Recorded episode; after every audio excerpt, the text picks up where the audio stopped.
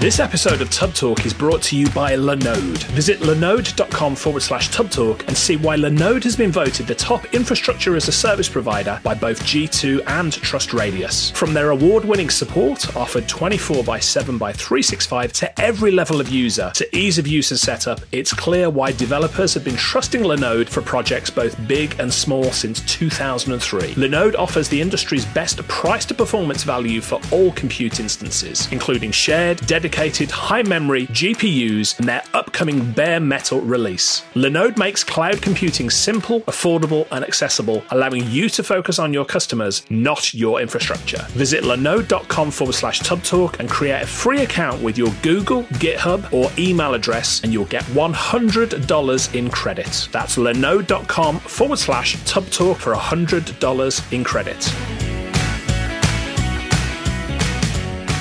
Hey everyone, Richard here back again. And my guest today is somebody who I've wanted on the podcast for a long time. We've had some near misses, but we're finally here today. I'm speaking to Todd Kane. He is somebody who is hugely well known and respected within the MSP industry worldwide. He's worked as the VP of operations for the award winning MSP Fully Managed and has led technology teams for several of the largest and high growth companies in Western Canada. Todd now acts as an MSP consultant to some of the most successful IT businesses in our space. And his record is really impressive, including doubling the revenue of several companies and leading double digit increases in margins. Above all, though, I consider Todd to be my go to guy for KPIs, key performance indicators in the MSP space. This is a man who is, dare I say, obsessed with performance, with dashboards, with key performance indicators for managed service providers. Todd, welcome to Tubb Talk, my friend. It's a pleasure, Richard. Thanks for having me on. Oh, and, and we've waited so long to get this interview done. We've had a couple of near misses, uh, but we are here now. We were just talking before we came on air over in Western Canada compared to the UK, how we're finding things in this sort of COVID times and getting out and about there. So, how have how have uh, uh, the MSP industry? How has it fared in Western Canada? I would say very well. Um, you know, it, I think in a lot of cases it's it's a tale of two companies. Uh, what I've seen is the co- companies that are much more of a MSP per- predominant business model are faring very very well. The adoption of outsourced IT services and the reliance on IT services as a whole has been uh, huge. And uh, I've seen several companies that have grown, you know, uh, 50 to 70 percent uh, year over year throughout the pandemic. So it, has been tough, no doubt. Um, the the the change in the approach to the business and the shift to work from home and some of the complications of how do you do onsite, and it's not been without its problems, but uh, most of the MSP centric companies, I, I would say, are doing quite well to, uh, from a business standpoint. Um, a lot of pressures, a lot of uh, uh, stresses on on sort of mental health, and those things have, have been a challenge. But the the businesses that are more focused on sort of the VAR side of the business, project and product, uh, have uh, have struggled a little more than the MSP predominant companies, uh, just seeing that they're the inconsistency on projects, and certainly near the early part of the pandemic, there was a, a, a, a, sort of a brief pause on projects and product sales. So they hit a bit of a dip there, but uh, more and more, it seems like things are kind of getting back to equilibrium in what we saw before. Um, things have accelerated forward. The businesses are different uh, than than they probably were, say, two and a half years ago, but uh, everything seems to be kind of getting back to the new normal, I guess we would call it. Yeah, and I'll say a public thank you here to you as well. I know I'm not alone in this, but your emails that you send out, uh, you sort of send it on a, a, a very consistently on a, an intermittent basis. Though you you write, don't you, when there's things on your mind, and you share them with the industry. And I've got some real gold from some of the things that you've talked about there. Not just KPIs, but your finger on the pulse of the industry, service delivery, all manner of things. So thank you for writing those emails. Oh, I appreciate it. I, I, I try to make it useful and and not just sort of uh, marketing. Um, I, I, the the the tagline I, I use is uh, uh, no fluff, all good stuff. and that definitely shows through. So I think anybody, you know, we're going to talk about KPIs today, but anybody looking uh, for an insight into email marketing uh, and how to do it by providing value. Sign up for Todd's email newsletter, if I could call it that. Sign up for Todd's uh, regular uh, uh, messages to the MSP community because you'll find a lot of value in them. Todd, I- I'll rewind a little bit though. I alluded to your journey in the managed service world. Of course, you're an MSP consultant now to some of the top MSPs, not just in Western Canada, but worldwide. Uh, but you've been in the managed service space for a little while now in various roles, haven't you? So tell us a bit more about that journey. Yeah, so I started originally as a tech. Uh, so I was in the trenches. In fact, I uh, had my first IT consulting company before I graduated high school. So I was going to school with a tie so that I could uh, manage the uh, internal network for the school as well as looking after some clients after school.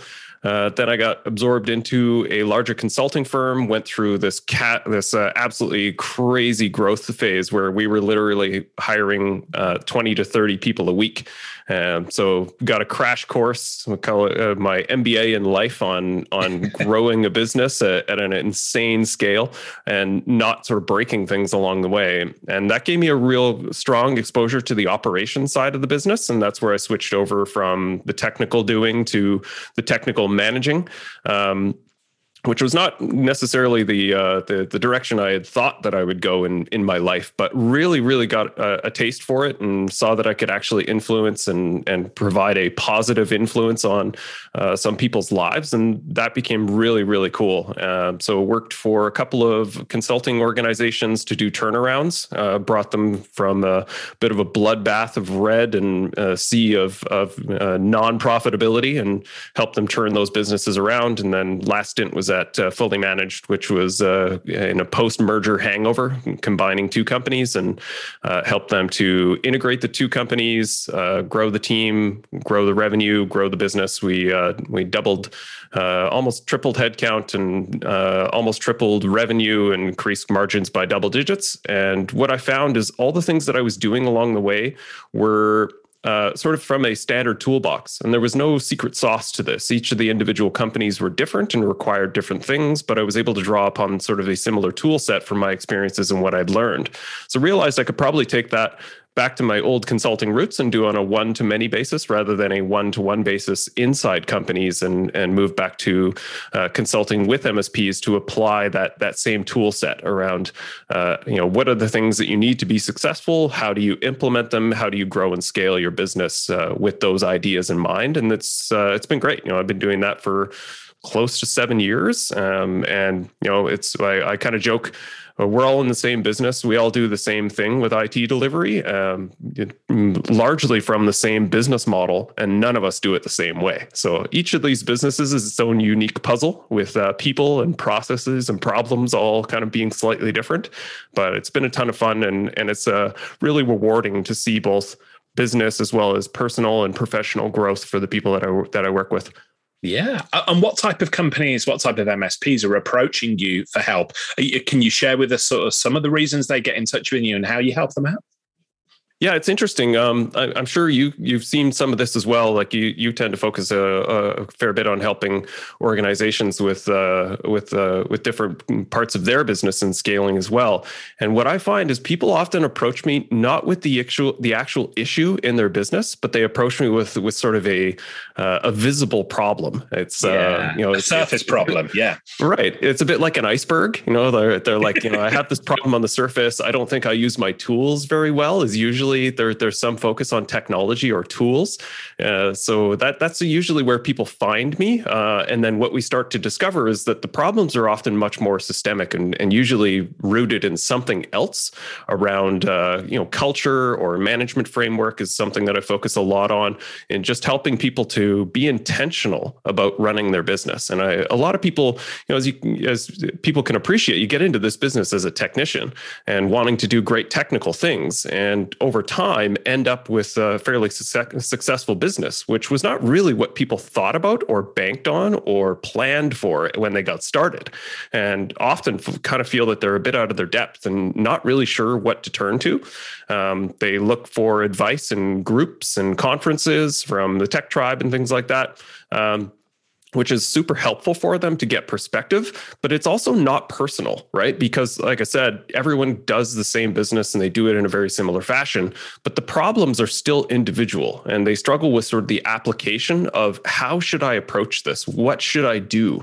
Uh, you know, I may not be, if I model myself off of someone else in the industry and do the things that they're doing, it doesn't always work because those people are in a different place, a different market, uh, a different structure for their business. All things are are not they're they're not sort of rip and replace and and sort of plop things in.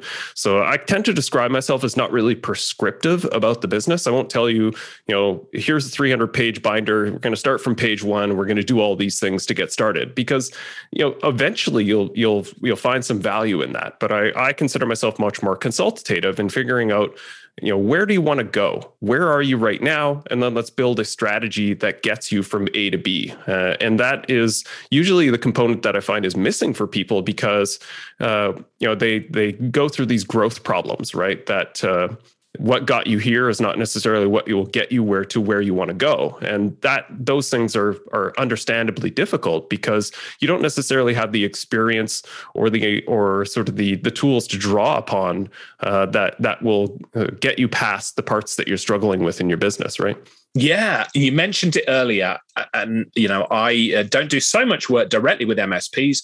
Big part of the Tech Tribe, uh, you know, global online community for MSPs, much like yourself.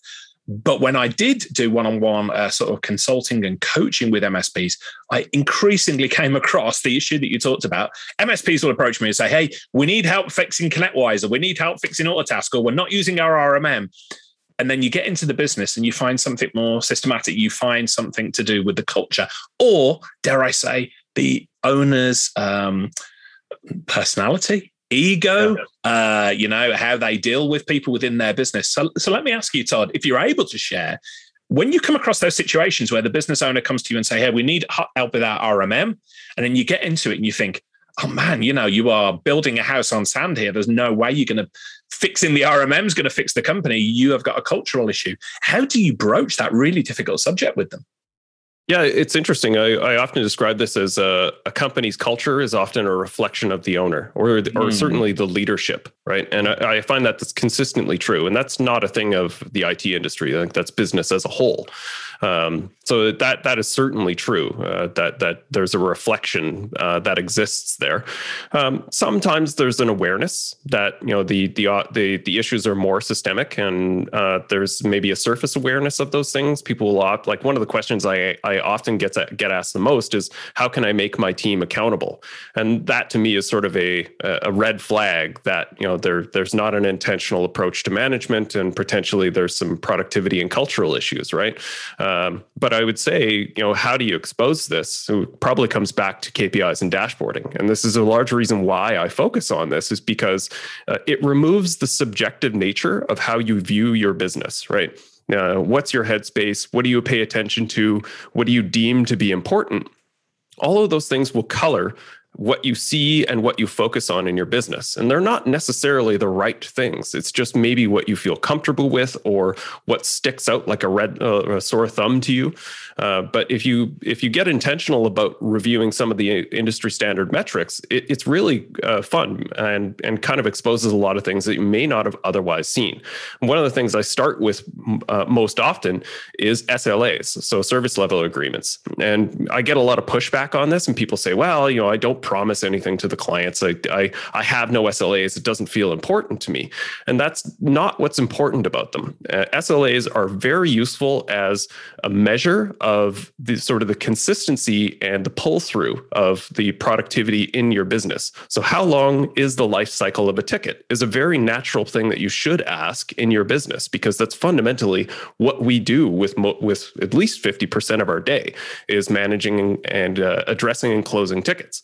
So what I'll do is often uh, establish some of these numbers. We'll review some of the dashboarding and the metrics that we start to pull and say, okay, so your average time to acknowledgement is four hours and your average time to resolution is 36 hours. And people go, bah, no, no, that's not true. That's not true. No, no, no. We, we close tickets much faster than that, right? Like, okay, well, then let's figure out why your system tells you this is how long it takes. And what you often find is it's process issues, right? It's people set tickets in the wrong status, people are mismanaging managing tickets. Tickets get lost because there's no practical systems to make thing make sure that these things flow through the, the systems properly.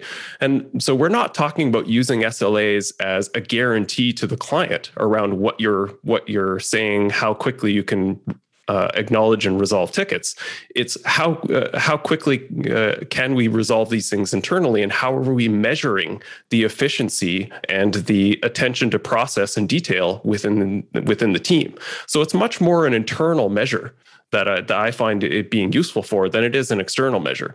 Once you get to a point where you're actually proud of the numbers, then by all means commit to the to the clients and say, you know, we're we're more than likely we're uh, uh, comfortable with the idea that we're going to close all tickets within eight hours because over the past three months, we've demonstrated it actually take us about three or four hours. So we're the more more than comfortable say on average we're, we're closing tickets in about in about eight hours. But it's an internal measure more than an external measure that is the most powerful argument I've heard for SLAs at, at the uh, for MSPs. Certainly at the SMB, the small and medium sized business level. You know, I've gone on record. It's one of my sort of soapbox uh, topics. Todd, we've talked about this before, but you know, I've talked about SLAs. Actually, if you're referring to an SLA contract with a client, perhaps in a dispute, you've already lost because the relationship at the SMB level means, you know, that's broken down. If you're looking at contracts, there's something seriously wrong there.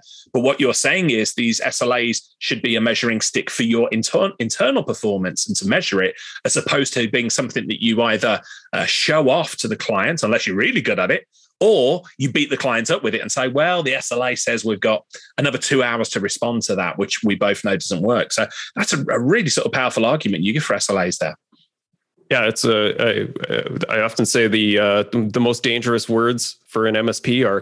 Can you send me a copy of the contract? yes, absolutely. good thing. so, so let's let's de- dive a little bit deeper into metrics, key, key performance indicators, KPIs. I've always been taught from really early on uh, to manage an MSP, to manage an IT business by metrics, not by gut feeling. Why would you say this is important? Because I see so many MSPs who do not measure things within their business and they literally go on how much money they've got in the bank, whether they feel as though things are going right and literally sort of a lick a finger, put it in the air, yeah, things are going well or not. Yeah, it, it's really interesting because an, another one of the, the, the KPIs that I'm I'm quite insistent on that people have access to and be able to reference is uh, customer satisfaction, so CSAT score. And on a number of occasions, when I recommend this to people, I have owners push back and say, "Well, uh, I don't, I, you know, I'm not really comfortable having that tool because what if the numbers are bad?" Right? Like that's such a crazy response. Wouldn't you want to know that that your clients literally see, sticking your head in the sand on that one, isn't it? Literally, yeah, it's crazy. So uh, I think one there's two things. Is what I referenced before is is having an objective measure for your business. It's okay to go by gut feel. Like they're the, the entrepreneurs are quite comfortable with this because you know the, the sort of muscling their way through things is how you build a business for the first few years, regardless when you start. Uh, but at some point, you need to start to marry up that sub subjective feeling with an objective measure. Um, the other part that I think is really important around this or around utilizing KPIs is as you scale, keeping track of everything that's going on in the business is absolutely impractical. And you see this with people that want to review every ticket before they close it. So the service manager or the owner is reading every ticket to ensure that it's it's good and they, they've QA'd that, that ticket before it closes. That's fine if you have 10 or 50 tickets a day even, but you get to 100, 300 tickets a day, that is not going to work, right? So you need to start to think early on, what are the scalable measures that I can put in place to be able to monitor the business and be comfortable with what's happening in the business, but not to the extent where I'm I'm spending spending my entire day reviewing other people's work in in the service board. That just doesn't make any sense. So a big thing that I'm I'm huge on in in management is management by exception, right? So you want to look, you want to set what are the things that I expect from the business? What are the KPIs that I measure? What are the band, uh, sort of the the good, uh, the bad, and the ugly of what those numbers could and should be, right? So dashboarding uh, with some KPIs using color coding is really really helpful for this. And this is I, this is sort of comes back to my experience at FM where we were maniacal about dashboarding KPIs. And the reason why is that every department had dashboards that would hang over top of them So as I walked the floor, or even when I was just going to coffee, I could glance up, look at those dashboards, and see, all right, everything's green. They're ticking along. I'll ask if they need any support or they need anything, any direction for today, but otherwise looks like they're doing well. Uh, pass another department, it's yellow. Okay. Hmm. I'll, I'll, maybe snoop around, check out some things that may be happening there. Or if it's red, then you know I know exactly who to talk to about that KPI and ask. You know, do you have a sense of what's going wrong? Do you guys need any support? Is there anything that you're lacking? What's the issue here? Right, and it helps you to be able to uh, influence the numbers before they get bad, right? So you need these lead and lag measures. And most people are focused on lag KPIs where, you know, what are the results, right? But you also want to look for lead uh, uh KPIs so that you can catch these things before they become a problem. And a lot of people will say, uh, for example, what's a good example would be uh, ticket closures, right? So you get to the end of the week and you say, "Oh wow, ticket closures are really terrible this week." Well, that's too bad because there's nothing you can do about it. Hopefully, you have a better week next week. But if you're reviewing ticket closures, say at 10 in the morning, and you say, wow, teams only closed 10 tickets this morning. We should uh, you know based on trend and what i expect we should be closer to 25 to 30 by by now. So who do i need to talk to? Who's potentially underperforming? I'm going to go chat with the service manager and see what's up right? So those things give you the ability to spend time where you need to and not just spending time collecting all of this information, having conversations, digging around, and hopefully finding something. It's a much more intentional way to view the business so that you're spending time when you need to, where you need to, without having to be everywhere and driving yourself crazy with that. So that's what I describe as management by exception. I love that. In, in terms of reviewing the metrics that are there, um, are, are, there any specific tools or formats that you prefer? Uh, I know you're a big, uh, dare I say, dashboard geek, and I, I mean that as an absolute compliment there, Todd. But uh, share some of your uh, share some of your wisdom with us. Are there any tools or ways that you present information to your MSP clients? Yeah, so honestly, my favorite tool is BrightGauge, um, mm-hmm. and it's largely because uh, it's able to represent the data in a very visual fashion. Uh, and you're able to manipulate and mash the data very easily without a lot of coding experience.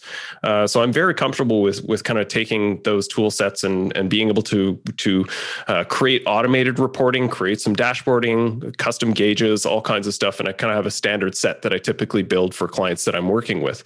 And, and it's interesting because all the people that, that I come across that have BrightGauge, I would say 80% of the time they say say well how do you use it? They're like well you know, honestly, we got it maybe last year, a year and a half ago, and it was great. Everyone was very excited. We we put all these TVs up on the wall, and we have these dashboards, but I don't think anyone looks at it anymore. and, and it's because they're they're not sort of paying attention to the data and helping the team to understand what those things mean. And it requires a lot of tweaking and customization, right? So you know, if you're monitoring SLA, but you're not filtering based on SLA boards, then those numbers are incorrect, right? So you have to actively kind of manage these things and look at them and and sort of tune them over time. And that's not necessarily someone's skill set so I, I, do like the the BrightGauge as as a tool set for being able to uh, kind of create that living set of data that you're managing both on an hour by hour basis as well as a week by week and month by month uh, performance level.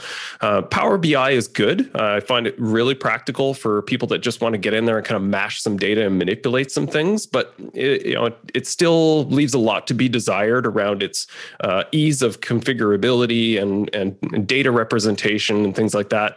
Uh, I've seen some clients using Cognition 360, which is good from a data lake perspective. There's a lot more sort of uh, um, data accessible and, and, a lot more manipulation that you can do on sort of a broader level there.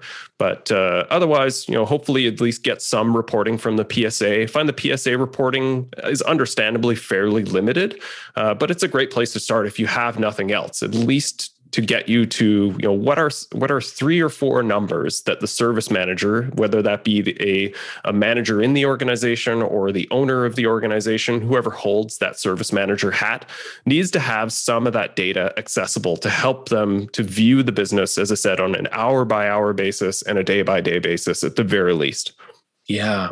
Now, I've had a conversation with Tom Welton, Philip Morgan over at Pax8, who are doing some really interesting things with dashboards and how they present info.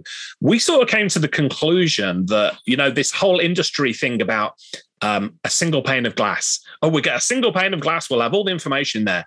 I, I don't believe that exists. I believe that um, there's multiple panes of glass that there, and not in a convoluted way, but it's a case of somebody in service delivery does not need to see the same info as somebody in finance, and somebody in finance is not going to want to see the same sort of info as somebody in a, management role. What's your thoughts on this whole concept of a single pane of glass? Uh, I think it's good in theory. Um, I would at least like the sort of the reporting and presentation layer to come from a single place. It's not always practical, but if you have sort of these BI tools like BrightGauge or Power BI, you can draw from multiple sources, right? So, uh, will you have a single pane of glass for viewing the entire business within the PSA? Very likely not. Uh, from within the RMM, guaranteed not right? So you can't view these things from inside of a tool, but if you take a tool that can draw on multiple data sources, then you're at least sort of halfway there. The other half of what you mentioned is um, the sort of over representation of data is definitely an issue. And you know, I've seen people build these dashboards that you know have 12 gauges on it, uh, and it's put up on the TV, and everything's too small for anybody to read them. They're not color coded. It's just information overload. And the uh, more is not necessarily better right? Uh, they I kind of describe data and and dashboards like a tapestry, right? So individual components are are not representative of anything themselves, but you put them all together, then they start to make a bit more of a coherent picture. But then if you add too much, it just becomes too busy and no one can make any sense of it.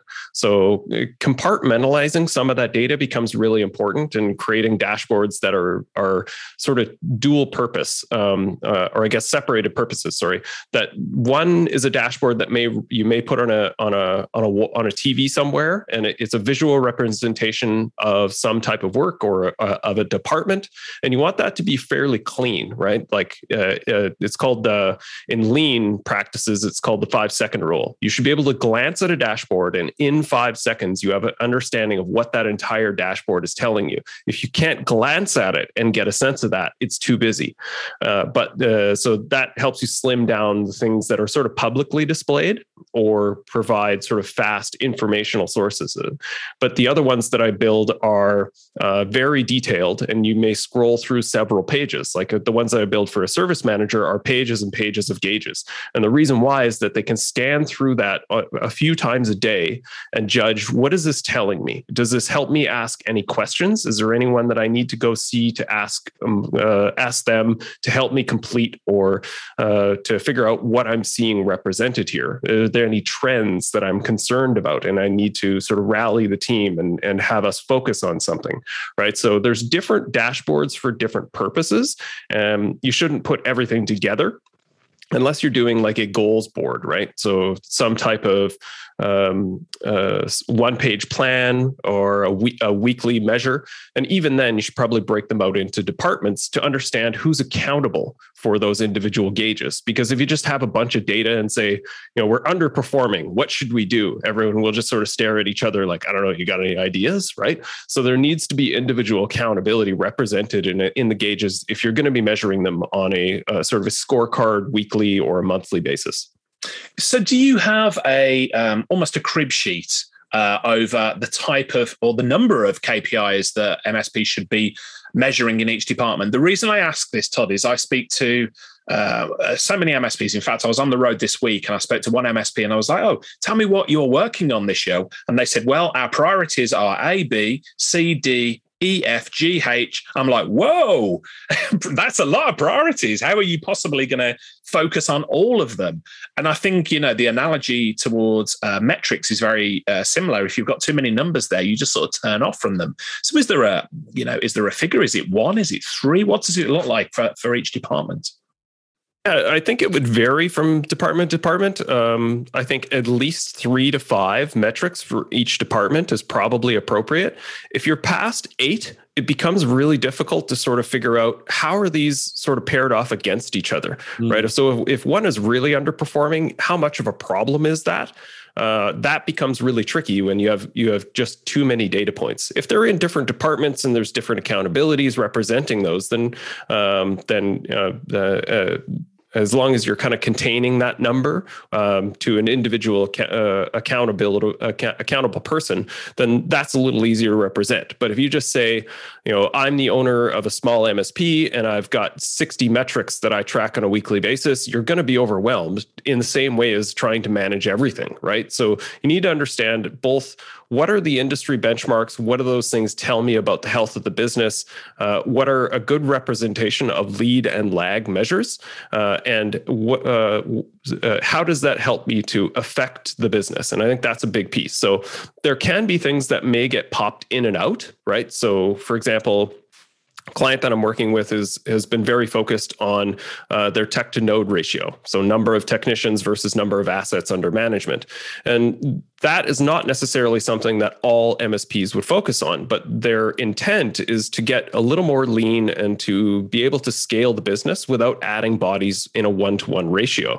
So th- th- that's something that is a near term focus. It wasn't always on their their weekly scorecard, but it's something that they're trying to consider and and factor in. So depending on what you're trying to achieve, there's always going to be different KPIs that you could potentially draw upon, and then there's sort of a a base set that I was. That I tend to suggest for a, a, lot of organizations. So like from a service standpoint, I can kind of just rip through a couple uh, here, and people can.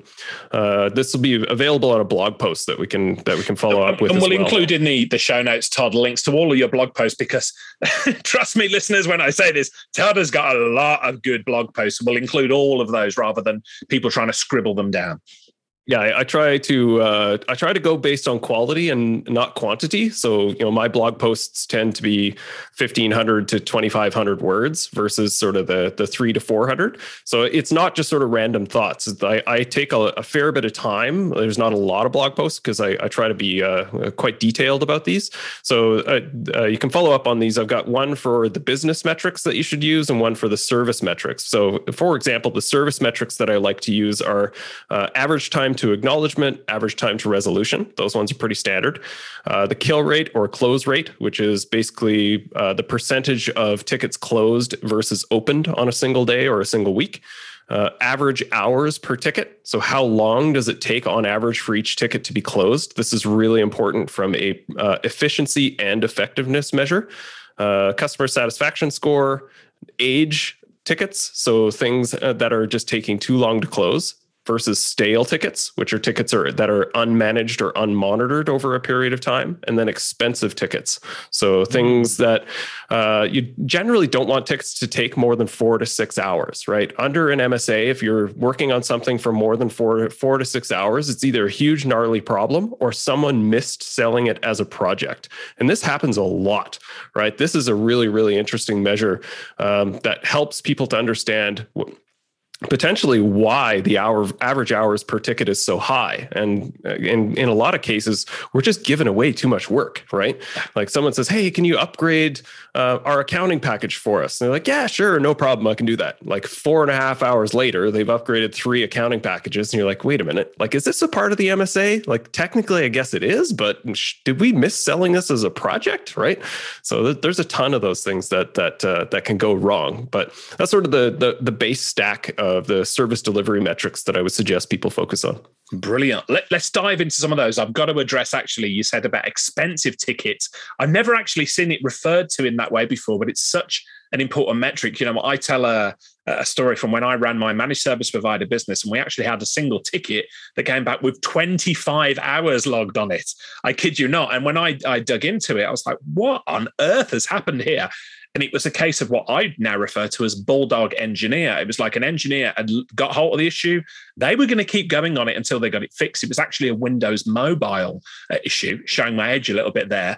Um, but yeah, they got it resolved. And the engineer, when I went to speak to them, was he was really happy. He was like, Well, we kept on it and we kept on it and we kept on it. We got it fixed. And I said, Great, but let me show you the profits, profitability of our managed service agreement as a result of this expensive ticket? And did you also realize after 15 minutes, 30 minutes, you could have escalated that to Microsoft and they would have gone away. And as the vendor, done the hard work in the background, running around trying to find the solution. And the client would have been just as happy with the result. So it's a difficult conversation to have with engineers to say, look, appreciate your sort of vigor and vim going at this ticket, but we need to make money doing this. It's a, it's a, it's a difficult balancing act, isn't it? Yeah, hundred percent is, and and you you speak to what I see like being the case across most organizations is that the techs often want to hero their way through the tickets yeah. and that's not always appropriate. Like i appreciate where it comes from in that they're they're looking to satisfy the client need and and to provide a lever uh, a, uh, some value. But that's not always appropriate in exactly what you're talking about. And uh, having them understand uh, the profitability of those those contracts is really really critical because you know we make good money uh, if we set up, set this business up correctly. We have a lot of leverage, and that our, our sort of time to effort ratio needs to be uh, in in check. But if someone buries 25 hours on a ticket, you've just sank the profitability for potentially the next couple of months yeah. in that in that contract, and that's not appropriate.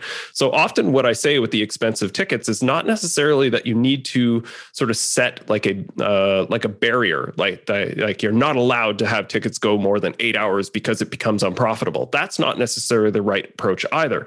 But why I, I have that as a measure for the service manager is being able to eyeball those tickets that do become more expensive and have uh, in their head at least a plan so they need to talk to the t- the tech responsible and potentially a more senior tech and say, "Do you guys have a plan that I believe will be able to resolve this ticket in a reasonable amount of time?" Versus like, "Hey, there's an expensive ticket. Well, you know, Joe's on it. I'm sure Joe's got a got a handle on this. And then next week you're like, whoa, that took ticket's 10 hours. Um, okay, well, uh, maybe it's just a bad problem. Next week, 14 hours. Week after that, 24 hours. What's going on with this, right? So it, it get it spirals out of control really quickly without some level of attention and just sitting people down and say, all right, this is obviously a problem. Tell me what your plan is. Do you need any support from the rest of the team? What do you need in order to drive this to resolution? Oh, okay, you need to escalate to to the vendor. Well, let's do that right now and see what they can support us with or you know whether or not we even need to work on this at all right? And and that attention to the that those expensive tickets is more important than the the limiting the amount of hours right? So just being focused on driving it to a resolution uh, it has to be visible for that to be a practical way to address it right yeah, makes absolute sense. And I want to return to the conversation about service delivery uh, metrics. You know, you you listed a, a, number of different metrics there that MSPs could measure. I want to come back and ask you specifically what are good figures, what are bad figures in there based on your experience. But before we do, so bear that in mind. Before we do, we were talking about money and I want to keep that conversation going a little bit. So, are there any financial metrics that you recommend that MSPs track? We've got a wide variety of people listening to this podcast. We've got owners, we've got technicians, but the owners listening are going to be like, Todd, tell us whether we're doing well or not well because as we've said there's a lot of msps relying gut feeling when it comes to you know they look at the bank account and say yeah it's all good but they don't really look at profitability of contracts and so on. Any financial metrics you can share with us? Yeah, 100%. Um, and as you alluded to, uh, business owners tend to focus too much on revenue right? Mm. Revenue is a vanity number, and it's important because it, me- it helps you to measure the size of your business, but it certainly doesn't tell you how well the business is run. And people generally just tend to focus on, well, I'm a you know I'm trying to get to a million dollars. I'm I would like to be a five million dollar MSP. I'm a ten million dollar MSP. Woohoo!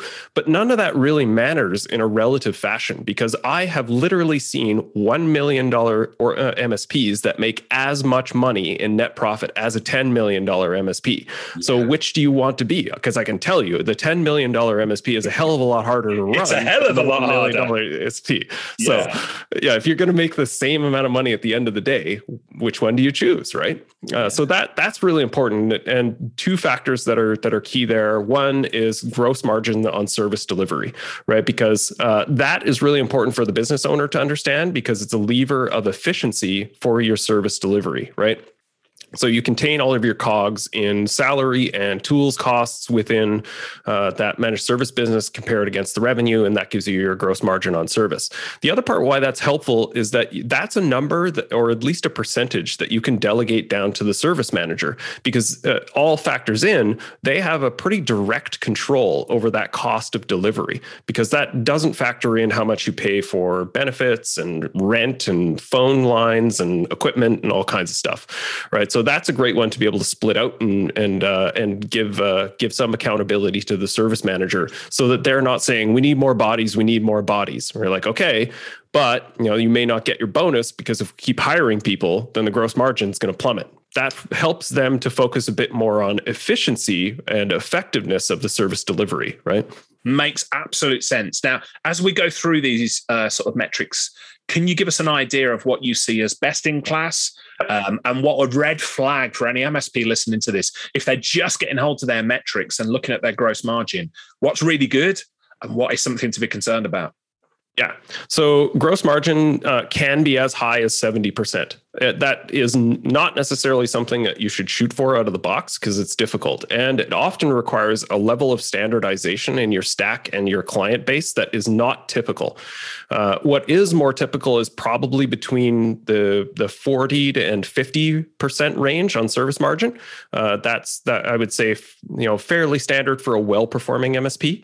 Uh, if you're in the 30 to 40, you've got some work to do, but you're not probably not suffering either. Uh, but it definitely will impact your bottom line. If you're below 30, then you're probably going to struggle with profitability just regardless, right? So, and and I would say that's similar in uh, how you would view individual contracts, right? So you first view the macro view of the service delivery from you know sort of all of the service delivery unit together, and then if that's a problem, start to zero in on some of the clients. And similarly, if you're over 70% gross margin on a client contract, you better be very comfortable with the fact that they see value in that because otherwise there's some risk there that you're potentially uh, overcharging them. Similarly, if you have a contract under 30%, certainly under 20%, or in some cases negative, right? Like there are a number of, of clients in any, any MSP that are actually unprofitable, but yeah. people still justify it as well, you know, they pay us $8,000 a month. Well, okay but you know that eight thousand dollars gets eaten up pretty good, pretty quick when you spend ninety five hundred uh, on uh, on servicing that contract. What's the point of this, right? We're not here for the money; we're here for the profit, right? Um, so another one that that uh, is important would be uh, EBITDA. Uh, which is uh, earnings before interest, tax, depreciation, uh, and that is uh, an amortization. And that is a, a, really good measure as just how much free cash flow does the business spin off. And this one usually gets uh, used as a reference number in M and A a lot, so it tends to get a lot of focus and industry attention.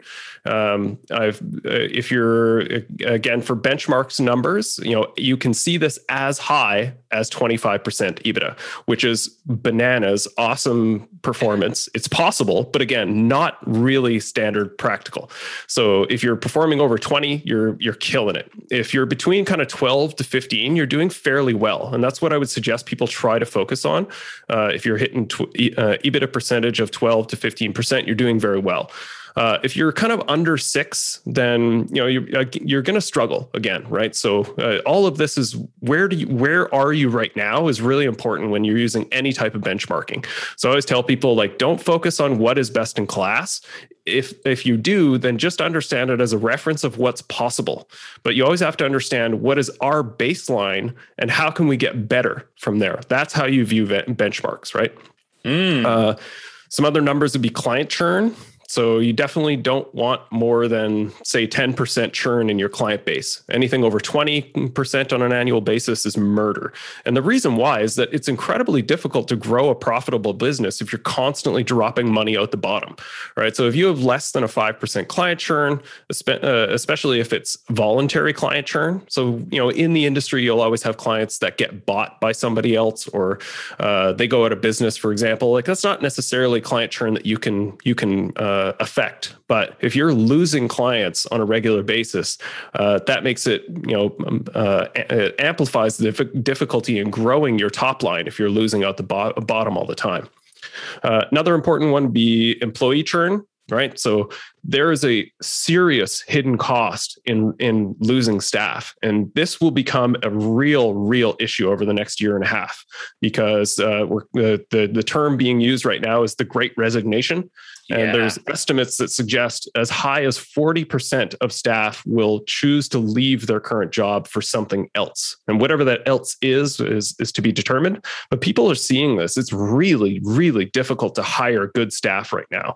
And if you lose staff, it's it can cost as high as 110% of their annual salary. So people think, well, you know, I, I, lost two guys this this this past six months, and uh, I'm going to try to replace them. But the more they don't factor in the soft costs of doing that, right? That there there's an incredibly high amount of of cost in that churn. You lose tribal knowledge, you have to retrain the staff, you have to wait for them to come up to speed and become as productive as that person that left before. So the cost the hidden costs of employee churn are are massive.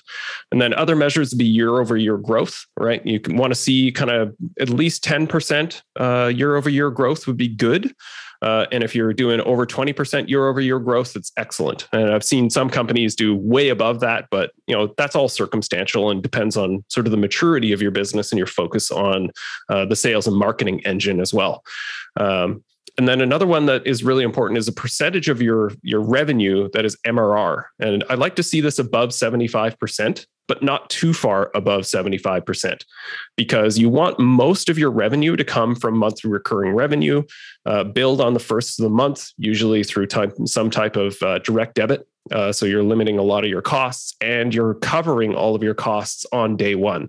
But you also want NRR in as a factor in that, uh, sorry, non recurring revenue as NRR as a component of your business because you want to be able to demonstrate to yourself uh, from a business standpoint that clients are, are continuing to invest in their technology stack. So if they're not buying new product and projects, it's not necessarily a badge of honor to say we're 99% MRR. Well, okay, but you know, at, at over two or three years, that's going to become problematic if you're not focusing your your clients on on that project funnel. And quite honestly, the project funnel is often viewed as a necessary evil or a service to an end, right? Like that that this is all in service of the the MSA, uh, when in fact the MSA uh, re- the MRR revenue should be covering your operating costs. It helps to keep the lights on, but if you want to boost your profitability, a lot of that comes through the consistency of developing that project funnel. You don't make a ton of money on on product unless you're selling SANs and stuff like that, and that that stuff is typically reserved for the VARs. But you and you know again workstations and stuff like that, you're going to make eight points, 12 points if you're lucky. So that's not really where you're making your money. Uh, but it does help with the revenue. But you certainly want pro- uh, projects uh, to be done well and done profitably. If you're billing them properly and structuring them properly, you can get as high as 65% margin on projects. But you know, a lot of people they break even or lose money on projects because they just don't pay attention to it. It's it's you know, get it done when you can get it done, and let me know when it's finished. It's the basics of project management and an MSP in in, in a lot of cases. Yeah, wow. This is absolute gold. And guys listening, you see now why Todd is my go to guy for all things MSP metrics in the industry. This is a man who knows his way around uh, the metrics within the managed service provider industry. So many questions that I want to ask here. Uh, first thing I would ask is about the year on year growth. Now, I was speaking to Amy Babinchak over at uh, Sell My MSP. We were doing an event with Cisco the other day, and Amy actually urged caution um, if your year on year growth is too high. Uh, inconsistently high. Yeah. So Amy was saying, you know, if you're looking to exit the business and suddenly, you know, the business has got 60, 70% growth um, uh, one year, it actually looks quite bad. Would you sort of concur with that, that view? Uh, I personally don't know how it would be viewed from a valuation standpoint, but from an operation standpoint, it's incredibly problematic when you grow too fast. And I often caution people in this around um, being thoughtful about how many clients you can onboard at a, at, a, at a time, right? Like most organizations, regardless of size, if you try to onboard six to eight clients a month, you're going to end up completely fragmented and it, really drives down the efficiency of the overall team.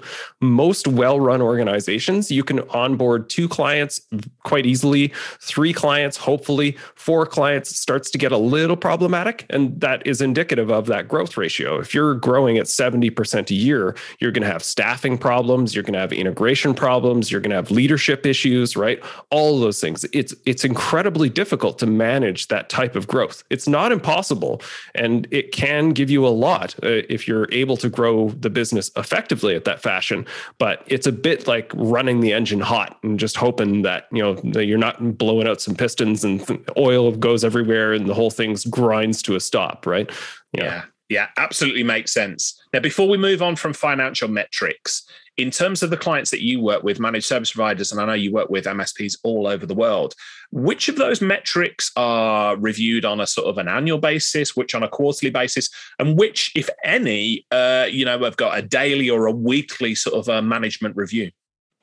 I would say mostly with the the uh, the financial metrics, you would maybe kind of keep tabs on the finances on a weekly basis, but maybe not paying too close attention. Mm-hmm. Uh, you definitely want to be monitoring on a monthly basis and doing a pretty deep dive on a quarterly, uh, annually for sure. All of these. So, like for example, gross margin on on service delivery is is for sure done on a monthly basis, but it makes more sense on a three month trend because you may have a have a month where you just buried a ton of time in a particular client for a particular purpose, but on trend, it's not really a big deal, right? So some of these things are more meaningful on a on a on a quarterly basis than they than they are on a, a single a single instance in a month. Uh, similarly, EBITDA is absolutely a quarterly review uh, and an annual review. Uh, client churn, employee churn, year over year growth, those things are much more of an annual view of the business. Yeah. And for anybody listening to this, perhaps, and again, uh, uh, frantically making notes here, again, we're going to put all of these in the show notes. So please, if you're driving or walking, don't worry about uh, committing all of this to memory. Todd has got some incredibly good blog posts that we'll share with you on all of these topics. But for anybody listening to this and saying, you know what, I don't know any of these figures and we just want to get started, where would they turn in the first instance? Would it be their PSA? Would it be their accounts package? Would it be going out and um, you know getting something like BrightGauge? If somebody wanted to immediately get a feel for their business uh, based on metrics, where would they first turn? I would suggest the accounting packages is a better place to start. The PSA can tell you these things, but in most cases, the PSA is not well managed enough to be representative.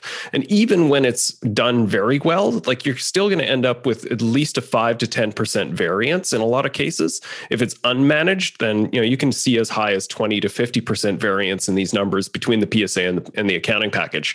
The accounting package uh, for most organizations is not detailed, and one of the things that is lacking from monitoring these in a particular way is that the cogs are usually not loaded above the line in the service revenue so that you pair those things up. It's usually just sort of here's revenue, here's our general um, our, our general gross margin, but all of the employee costs and tool costs are below the line. So you're probably going to see you know, hey, awesome, we're doing 60 to 80% uh, gross margin on services, but, you know, actually it doesn't take into account the COGS associated with that service delivery, including the salaries and tools costs. So there's some work that needs to be done in a lot of those accounting packages to kind of restructure the view of that. But the very least, you want to look at, you know, what is our gross margin? Uh, what is my sales and general administration costs? So SG&A, and then what is your net margin and hopefully your EBITDA percentage? Uh, all of those are, are pretty broad numbers that most accounting packages should give you a pretty good reference on for sure. Yeah. I'm wondering as well, in terms of MSPs listening to this, in terms of benchmarking their performance, financial performance, we'll move on to service delivery very shortly. Benchmarking themselves against other MSPs, we see peer groups out there um, I used to be a part of HTG, which is now ConnectWise Evolve, um, and we used to use Service Leadership Index. We've had Paul Dippell, uh, incredible chap, on the uh, podcast talking about you know benchmarking against other MSPs. Are you a fan of benchmarking? Uh, do you use any tools? Is there anything that uh, listeners should be looking out for? Uh, so I, I admit I'm I'm what I refer to as a Dippell disciple. So uh, I followed Paul Dippell. Like first time I went to a session, I was like, oh my god, this stuff is gold, and and I was writing down everything frantically. So they have they have one of the best uh, resources in the industry for uh, active benchmarking.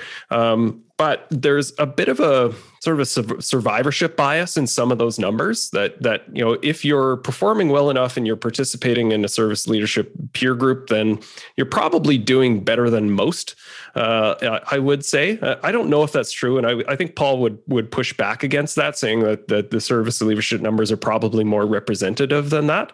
Uh, but regardless i would say the benchmarks are interesting and they tell you what's possible but they don't necessarily tell you what's practical for your business. And that's where I think people misuse the benchmarks. So the reason that I'm I'm quite open with with the benchmarks and try to share this information a little is just to crack open what people can use as a reference again for what's possible.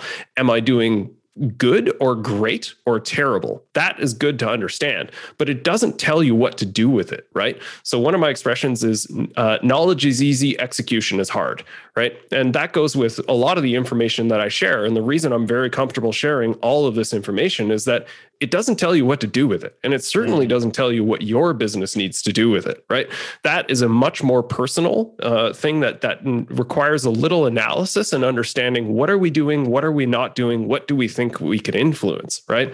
So uh, the benchmarking is good, but don't take it too literally. And you know, one of the things that I suggest with people is anytime that you're going to set a goal especially if you're using a benchmark, is that you have to start with something simple.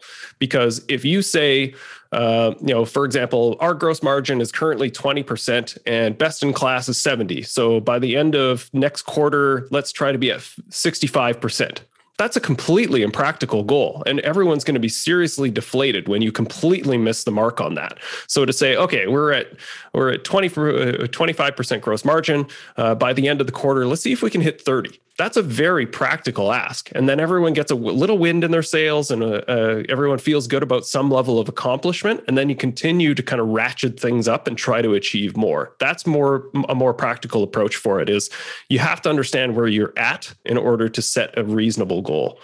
Yeah. And for anybody listening to this and thinking, who's this Paul Dippell guy and why do Todd and Richard think so highly of him?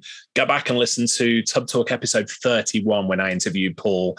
Um, it was a very long form uh, interview, but uh, trust me, there is some absolute gold in there. And uh, perhaps you will become a, a Dippell disciple in the same way that Todd and I am.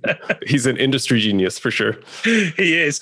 So I'm very conscious of time. In the time we've got uh, left together, Todd, let's move on to service delivery. So lots of uh, listeners to this show, uh, you know, like me, perhaps like you, come from a technology uh, based background, are very good with fixing tech, are going to be interested in, you know, they get into this industry because they like helping people, but they help people based on gut feeling as opposed to actually measuring it. So you mentioned some service delivery uh, KPIs, some service delivery metrics. Let's jump into a little bit and, and, and see what's good and what's not so good there. So the first one that you mentioned was um, average time to acknowledgement of tickets. So first of all, explain what you mean by that and what's what would be a good percentage or not so good.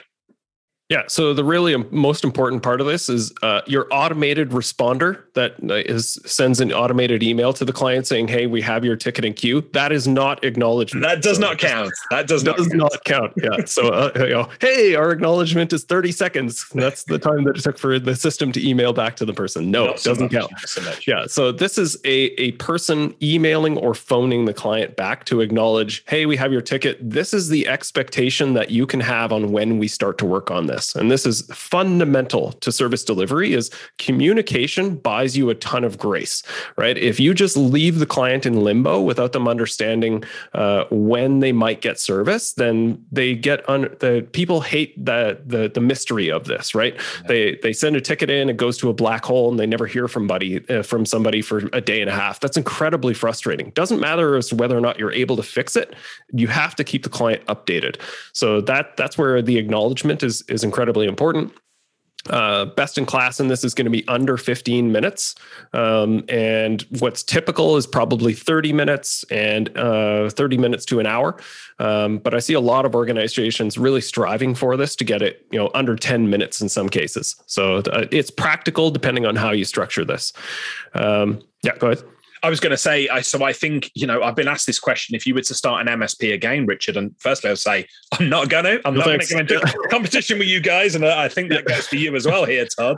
Um, but if I were to start an MSP again tomorrow, I think I would focus on uh, average time to acknowledgement of ticket because most small businesses that I speak to, they just want rapid response. Once you set their expectations on the ticket and that, absolutely fine. But as you say, Todd, they just don't want to think as though they're emailing or calling or whatever, and it's going into an abyss and not knowing when they stand. So super important. Yeah, a really good uh, key indicator of this is uh, a lot of cl- a lot of MSPs still send techs on site for an occasional visit, and what they tend to find is that tech that shows up gets mobbed by people yeah. saying, "Oh, the tech guy's here. Hey, I got this problem. Can you come over to my desk and help me out with this?" That's an indication that your your time to acknowledgement is an issue, and what it tells is that there's a lack of trust in the service desk. Those on-site visits are not as necessary as people think. They're a psychological artifact demanded by the clients, and they don't actually provide a ton of value. If you can actually get the clients to trust that if you email or phone, someone will get back to you and keep you updated as to when you can expect service, that's better than having a client a, a client visit because the client visits are expensive uh, for for you and they're impractical because it forces people to wait days and holding on to a ticket until someone magically appears in the office. So if you're struggling struggling with the, te- the techs being mobbed or clients demanding on-site visits, focus on that, that top end of that service funnel. That makes a lot of sense. So, average time to acknowledgement under 15 minutes, we are doing very, very well. Then, of course, we talk about so it's no good if we acknowledge the tickets, but then spend forever fixing them. So, average time to resolution what's good and what's bad? Yeah, so you uh, probably best in class here is going to be uh, uh, four hours for resolution on average. Um, you know, in in a lot of cases, you you want to see sort of an hour spent on a ticket, right? So average hours uh, spent on a ticket is one hour, um, but you know the, the the the benchmarks on this can be as high as four to eight hours. The distinction here is that's important is that this is SLA time, not elapsed time, and that's a difficult thing in some cases to explain to people that this does not mean that hey because you know i may have spent three hours to resolve this ticket but it took three days to close it. That's different yeah. because you're not responsible for the chasing back and forth of person logs a ticket i emailed them they didn't get back to me the next day. They told me to call at 10 i called they weren't available. They called me back at 11 missed me i called them back at 2 right? There's a lot of that that back and forth. There's some great tools like TimeZest for example that can help to offset some of this the the back and forth and chasing people around. Um, but the SLA time is what you're focused on here. So that's the time that the ticket is open. So a good little practical tip on this one is uh, use in progress. Uh, what, what, I typically set in the PSA as WIP. So work in progress is the ticket title. Only when the ticket is actively being worked on and open and a tech should only have one, sometimes two tickets in WIP. And that is a great indication of when people have left tickets open that they're not mm-hmm. actively working on anymore. So a service manager can kind of hawk the the the statuses of the ticket, notice that, you know, hey, Chris has the, the four or five tickets open. You know, this one hasn't was touched this morning. I think he just accidentally left it open. And that helps to control that SLA timer, right? Got it. So one or two tickets for per technician, work in progress. They can be juggling, you know, dual screens, doing a couple of things at once. But uh, anything more than that, uh, speak to the engineer, and if they say, "Oh, I'm waiting for the client," well, that needs to be a status change. That needs to be, you know, waiting on on client. Interesting. So the next uh, service delivery metric you mentioned was kill rate. Explain a little bit more about that again.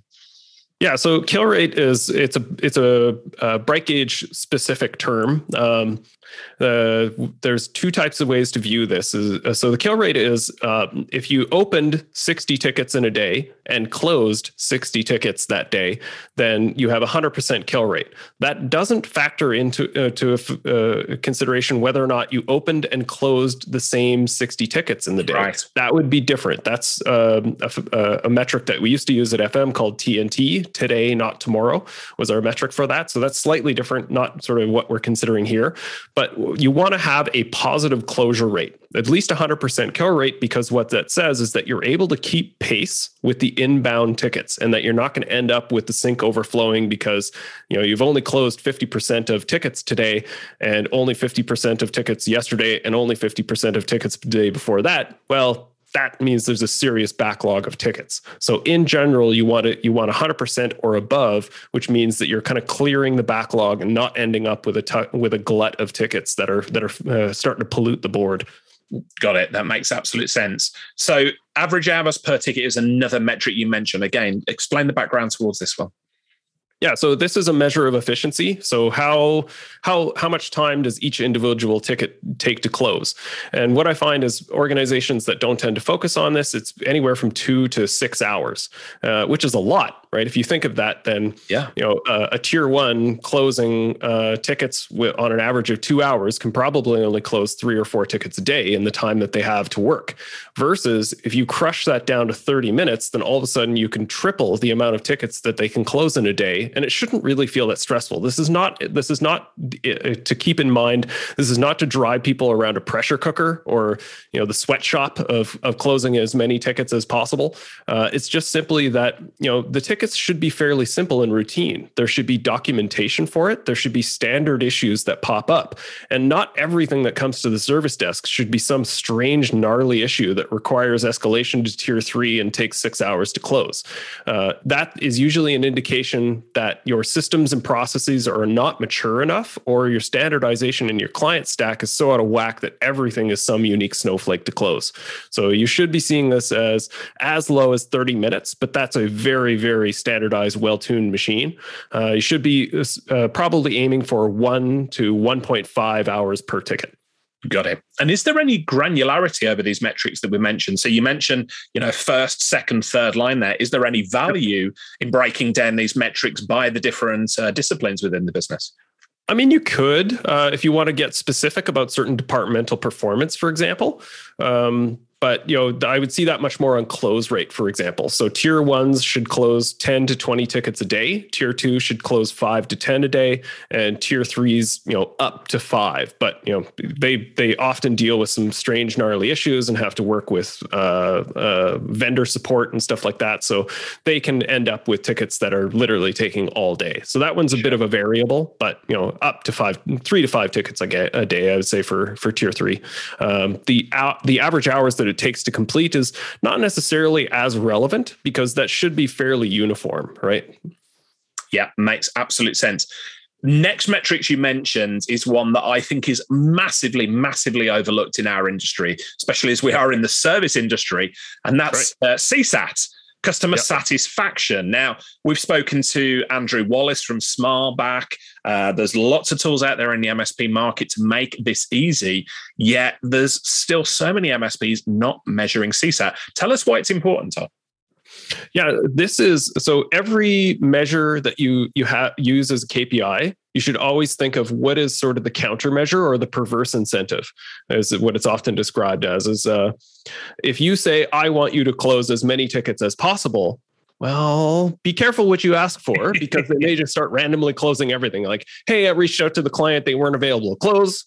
Uh, you know, hey, I think I resolved this. Close right? And what you're going to end up with is the clients pushing back saying like, no, like this isn't fixed. Stop closing the ticket, right? So you need a countermeasure around client satisfaction to ensure that there's quality closure. Uh, so what you should be seeing is definitely north of a 90% positive feedback on CSAT.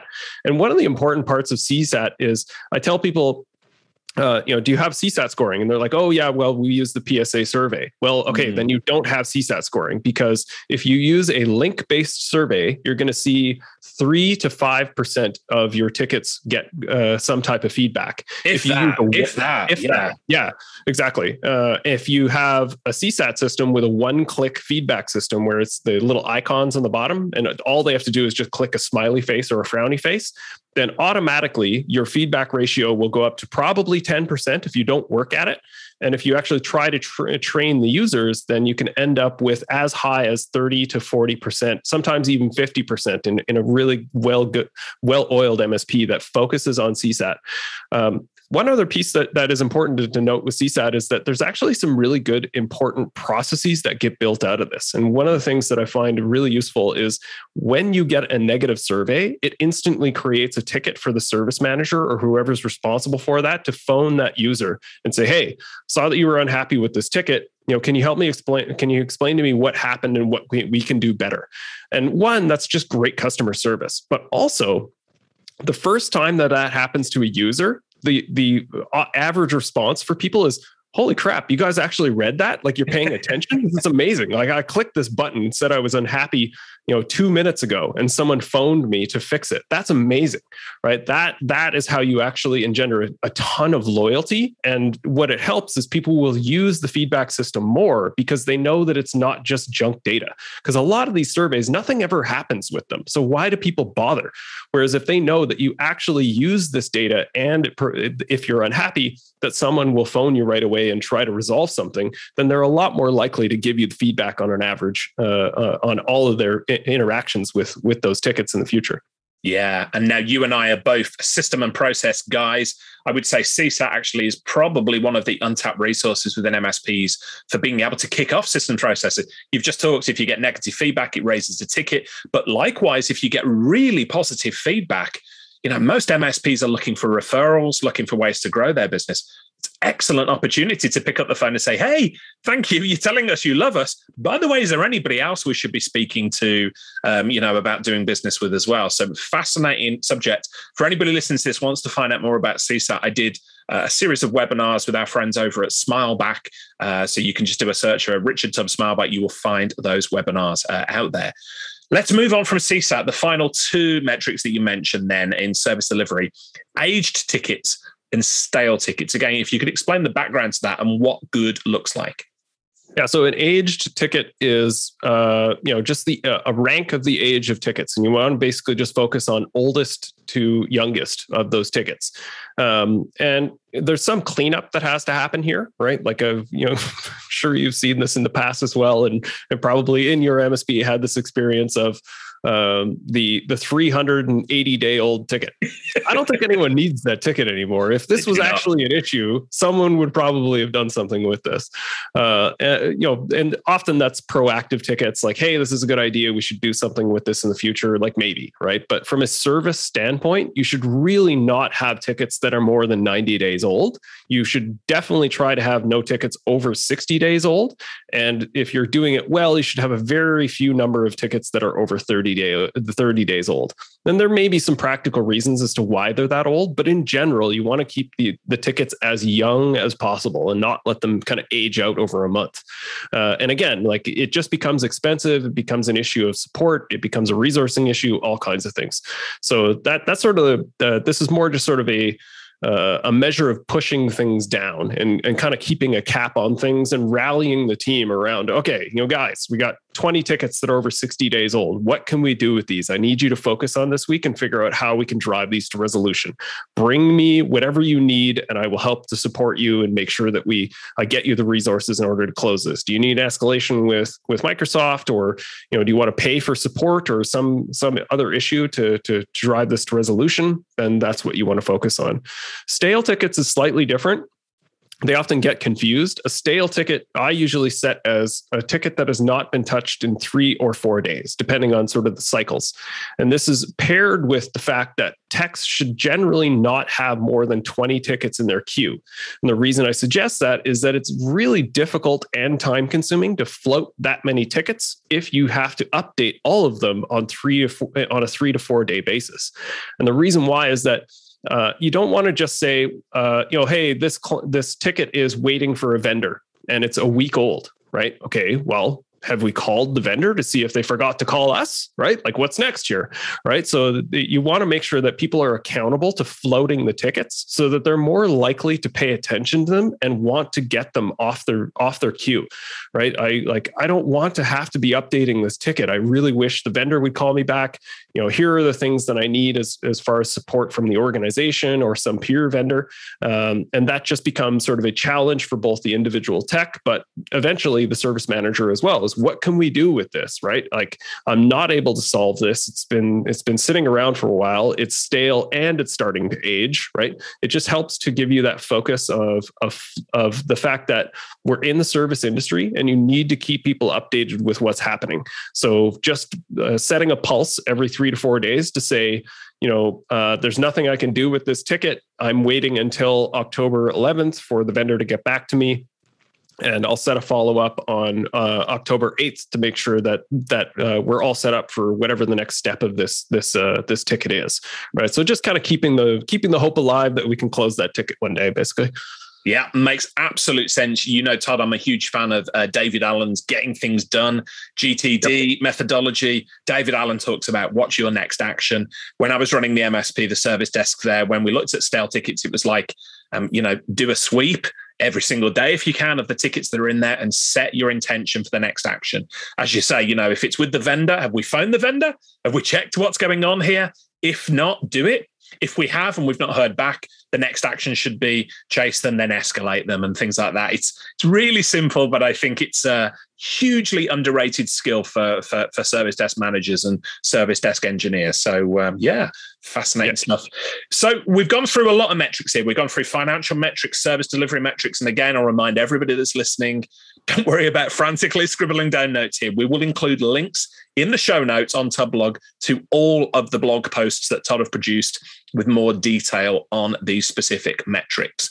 But before we come to a close here, I've got to ask you is there any examples that you've come across of MSPs falling down by relying on gut feeling instead of metrics? I know you're not the sort of guy to say, I told you so, Todd, but have you ever felt like saying, I told you so, you should be measuring these things? Uh, yeah, a, fair bit, uh, both on the positive and the negative, right? So, like the positive is like the people that fear the CSAT score being low, it's mm. often not right? Like they're they're probably conscious enough about the service that they're they're at least mini- meeting the minimum mark uh, unless you know the the clients are are running for the doors uh, on a monthly basis you're you're probably doing fine. So don't fear the data uh, i guess in that in that case. I th- i would say coming back to something we mentioned before where i see people really going wrong with the measurement of the business um, is is focusing too much on revenue as, as sort of a judgment uh, of the business. And to me that still feels like too much of a subjective view of the business. And uh, they tend to want to resolve the issues around cash flow and growth with just revenue. You see, sort of the the the sort of the um, the less sophisticated owners will tef- uh, will typically just say, "Well, let's get out and do some sales." You know, I got to sell some projects, I got to win some new business. But that actually doesn't correct the issue. You're you're compounding an issue that is more fundamental. So you may grow your business, but end up with the same cracks in the foundation that that created an inefficient delivery. And what people find is like, I you know I should be able to sell my way out of this, but all it does is is is create the same problems and amplify the problems that already exist. Where if you had sort of a, a more holistic suite of uh, metrics that you're reviewing in the business, you would say, you know, revenue is fine. We're growing. The growth is not necessarily bad, but our gross margin performance is really is not not great. And if we dug a little deeper, it's because the you know our two top clients are absolutely soaking us and taking way more of their proportional uh, uh, uh, their portion of the service desk than is appropriate, and that's probably the best place to start, right? So you don't want to grow the business; you want to talk to the clients, those two top clients that that uh, have a high revenue number but have a very low profitability, and therefore are causing too much stress on the service desk, which causes a lower profitability for the business as a whole, right? Yeah, makes absolute sense. Todd, this has been incredible. For anybody listening to this they've perhaps been out for a long walk or driving in the car, you know, we've come to we're coming to the end of our interview and they're like, holy cow, I've got to go and measure something in my business now because I'm relying on gut feeling rather than measuring by metrics. This is going to be a tough question for you, but I'm going to say it anyway if you could tell anybody listening to this, hey, you're not doing anything in regards of measurement at the moment, here, we, I want you to go away and start measuring these three metrics for your business. What would you say? I'm not saying they're the most important, but the three metrics that every business owner should get started with. What would they be? Uh, I think net profit or EBITDA would be really important because again, it just tells you as to whether or not your business is generating cash, right? Like cash is king and cash is the blood life of the business. So uh, those things are super, super critical. Um, utilization is one that we didn't even talk about, but right. I would say that's an easy one to focus on because again, it's it's a measure of the efficiency of your service delivery and whether or not you're you're leveraging the uh, the, the the the the resources that you have available. Uh, so utilization, and then Uh, I would say uh, it's a bit of a it's a bit of a cheat, but I would say the SLA it's multiple numbers, but the SLA as a as a, a measure of the efficiency of delivery and what the value flow of the service desk and the tickets looks like. That would be a really helpful one as well because it just helps you get a picture of. Uh, of you know uh, how quickly or not so quickly do the tickets flow through the service desk that absolutely makes sense and we'll allow you that third one. Uh, even though it's a bit of a fudge, I think we'll allow you. Todd, this has been incredible. I'm sure that if you are listening to this, you'll join me in thanking Todd for a, just an invaluable session. I've been looking to get Todd on the podcast for so long now. Like I said, we've had a couple of near misses recently. I'm so grateful for you coming on, giving up your time. I know how busy you are, spending time to sort of educating us on managing by metrics and the KPIs there. I know there's you've already got a, a, load of raving fans out there on the internet, but if anybody is listening to this uh, didn't know about your work, now does, wants to reach out to you and continue the conversation, what's the best way for them to find you online? Uh, yeah, you can look for me in LinkedIn. Uh, reach out to me there and connect if you like. Uh, a good, easy U- URL to, to hit is itisabusiness.com uh, because it is a business after all. We're not running charities, people. So make sure you run itasabusiness.com. Yeah. And we'll include all of those details, all of those links, all of the resources, all the KPIs, everything Todd talked about in the show notes that you can find across on Tubblog. Todd, this has been absolute gold. I cannot thank you enough for it. Really, really appreciate it. Final shout out as well that intermittent uh, email letter that you send out to the community with pouring stuff out, that juicy brain of yours, sharing so freely and openly as you do with the community. Anybody listening to this, I would encourage you go and sign up. If there's one action you take from today, it's go and sign up for Todd's email newsletter, for want of a better word there. Todd, thank you so much for today. I hope we can do this again soon and um, uh, and catch up online because I suspect that we're going to have a ton of questions based on the back of this podcast. So perhaps we can get together again soon and talk uh, more KPIs in the future. Awesome. Always happy to nerd out on this stuff. So uh, thanks for the thanks for the time, Richard. Thank you, Todd. Cheers. Hey folks, Richard here. Thanks for listening today. I know you've got a ton of options for who you listen to nowadays, so I really appreciate your support. Do you have any feedback on this episode? Ideas for future guests? Tweet me at Tubblog using the hashtag TubbTalk. I respond to every tweet and really appreciate your feedback.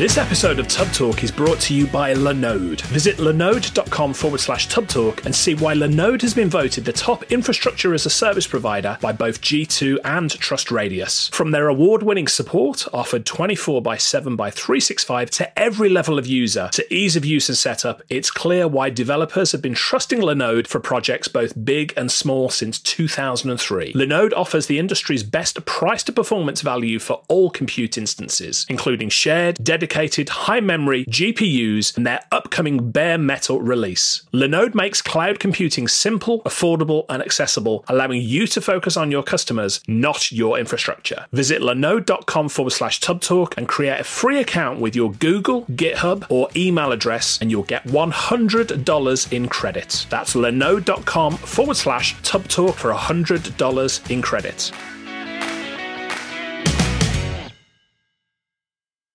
Hey team, this is Richard again. Just one more thing before you take off, and that is MSP Insights. Now, every Tuesday, I share my thoughts on the business of IT with you, the managed service community. Thousands of managed service providers already subscribe to MSP Insights. It's easy to sign up, easy to cancel. MSP Insights is basically a short email from me every Tuesday without fail with advice on growing your IT business, plus cool resources I've found, discovered, or started exploring that week. It's kind of like my diary of cool things and often includes articles or books I've read, tools I've discovered, and events I think you'd be interested in, often sent to me by my friends and Tubb Talk podcast guests. So, if that sounds fun, a short, tiny bite of MSP goodness every Tuesday, and you'd like to try it out, just go to go.tubb.co forward slash Tuesday. That's go.tubb.co forward slash Tuesday. Drop in your email and you'll get the very next one. Thanks for listening.